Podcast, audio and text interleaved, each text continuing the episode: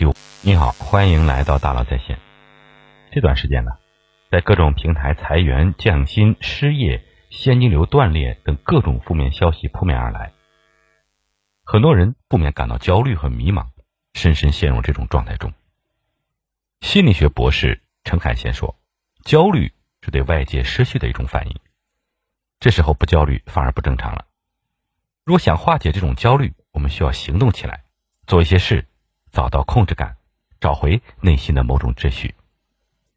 对于当下面临的问题呢，你再怎么想，问题还是摆在那里，自己还是会焦虑，倒不如行动起来，干就是了，在行动中找到答案。”得到 CEO 托布花。曾经分享过一个鲁莽定律，他说呀，人生总有很多左右为难的事，如果你在做与不做之间纠结，那么不要反复推演，立刻去做。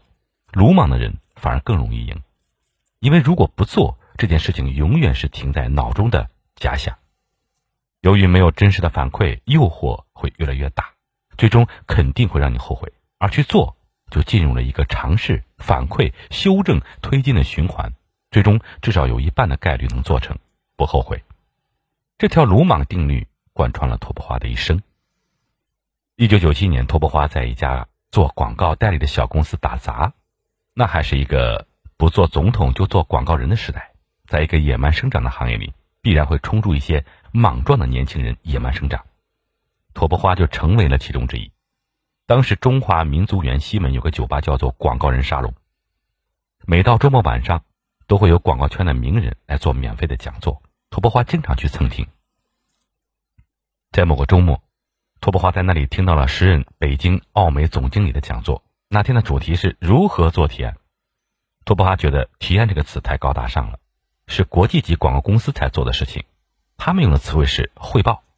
那一天是托波花这辈子第一次听说这个词，叫做 PPT。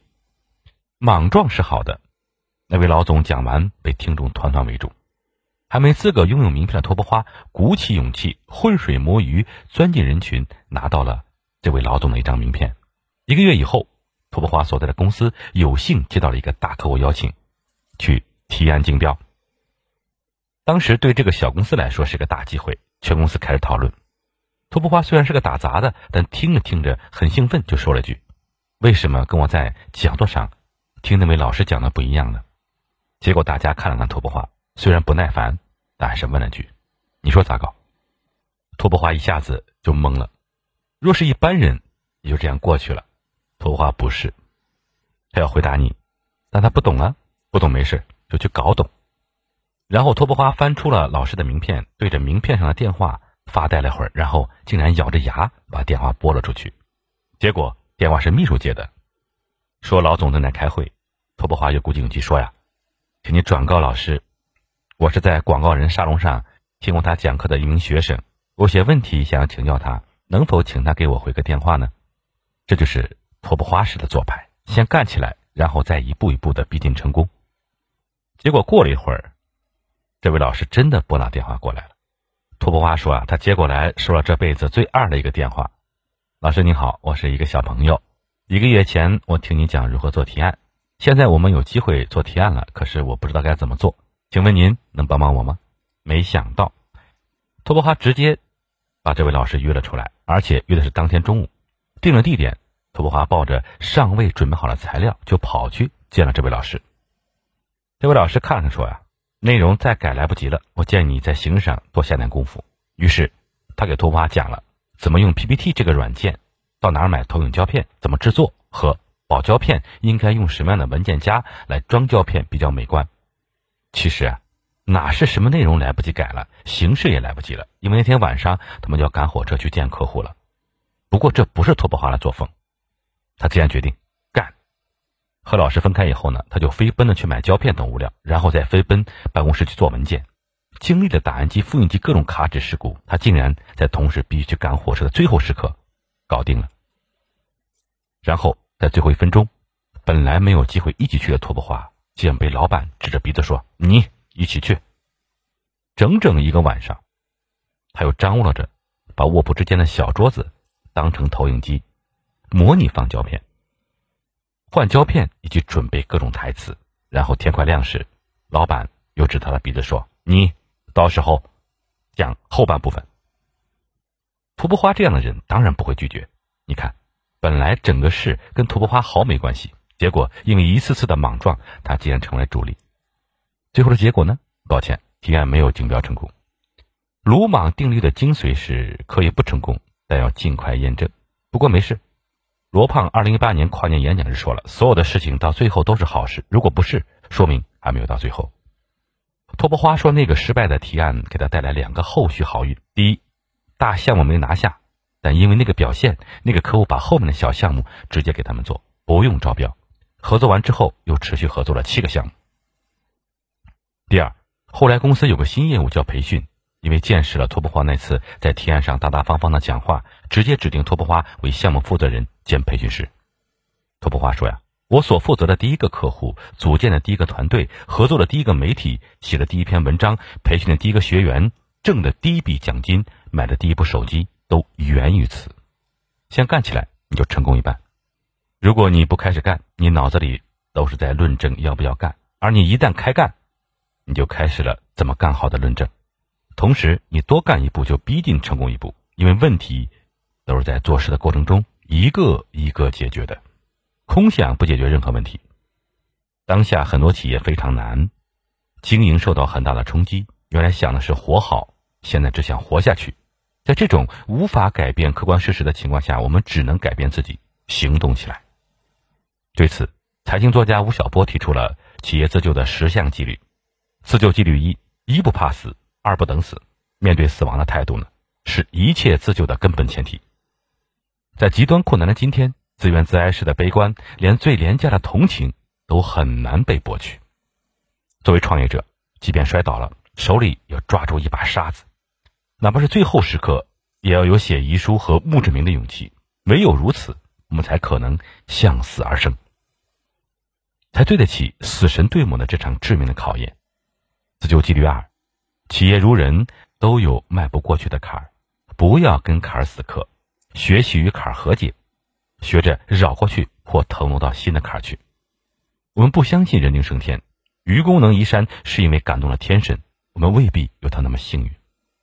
面对像山一般恐怖的阻力，我们可以设法绕过去，或者去爬另外一座山。在商业活动中，通过腾挪的战术创造一个新的局面，也许是克服当前困境的一种。值得尝试的手段。自救纪律三：疫情下的企业危机，一半来自于疫中，一半来自于疫前，一定要仔细分析，然后才可能有理性的对策。对危机的要素分析，决定了解决危机的路径的选择。